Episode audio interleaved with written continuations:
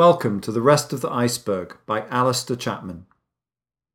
Today's question is Why is Malaysia split in two? Which is the strangest looking country in the world?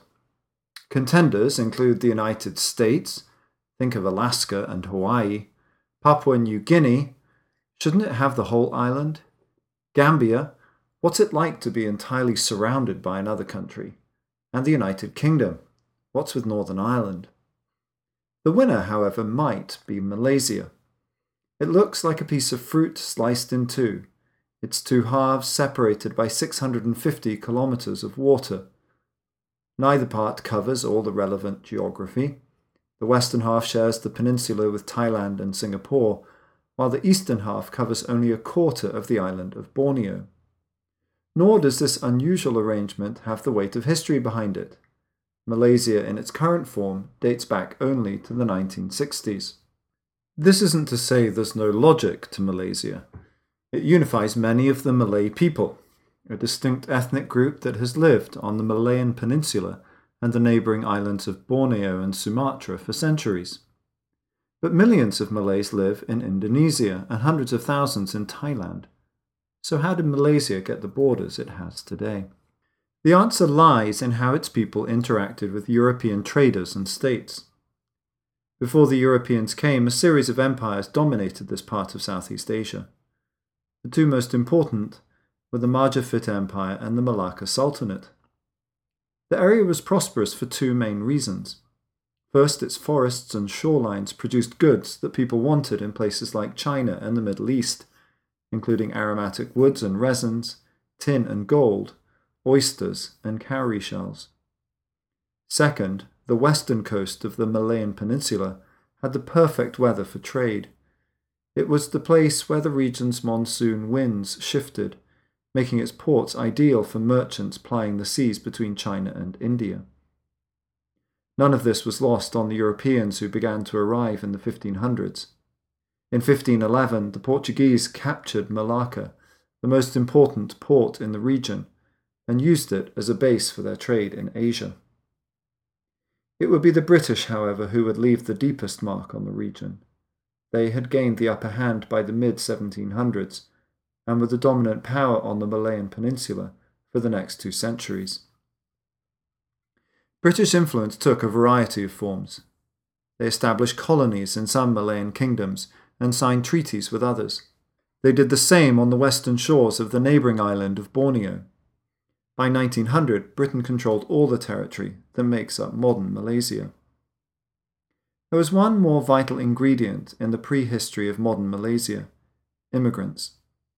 The economic dynamism of the region had attracted people for centuries, mostly from China and India. Most worked as labourers, some became successful entrepreneurs. Their communities would play a key role in the formation of today's Malaysia of two halves, as we will see. During the Second World War, Japan overpowered British forces on the Malayan Peninsula, the island of Singapore, where it sits at the end of the peninsula, and western Borneo. When the defeated Japanese finally left in 1945, the locals were upset that the British felt entitled to return. But return they did, because Malayan rubber and tin exports were valuable for Britain's economy.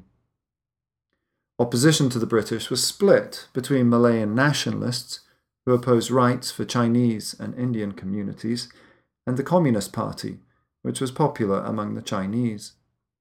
A communist guerrilla movement fought the British for more than a decade after the war, but the lack of a united opposition made it easier for Britain to hold on to Malaya. In Vietnam, by contrast, communism and nationalism fused, and the French colonizers were soon overwhelmed and pushed out. Peninsular Malaya won its independence from Britain in 1957. Singapore, which was predominantly Chinese, in 1959. Western Borneo remained under British control, but the birth of modern united Malaysia was just around the corner. In the early 1960s, the Malayan state on the peninsula and Singapore were discussing a possible merger. Singapore was eager, but the Malayans worried that incorporating Singapore would increase the number of Chinese in their state, and threaten the political dominance of the Malays. The ruler of Malaya had a solution. Invite the Malayan states of Sarawak and northern Borneo to join too. That would ensure the continued dominance of the Malay people in the new state. Britain agreed, and so did Singapore. And so, in 1963, Malaysia was born. Two years later, the leader of the Malays forced Singapore out. Singapore's Prime Minister cried when he announced the news on television. In retrospect, the ejection was a key moment in the creation of Singapore's thriving economy and it gave Malaysia the borders it still has today. Malaysia is one of dozens of countries whose borders were shaped decisively by European imperialism. Unlike many of them, it is comprised of one major ethnic group. But that often leads to racism and discrimination against minorities. Fear of ethnic Chinese and Indians is still strong. Politicians pander to the Malay majority handing out benefits to Malays in education, housing, and employment. Many talented Chinese and Indians have left. Malay identity was essential for the formation of Malaysia. Now, however, it acts as a brake on the country's prosperity. There's little prospect that this will change.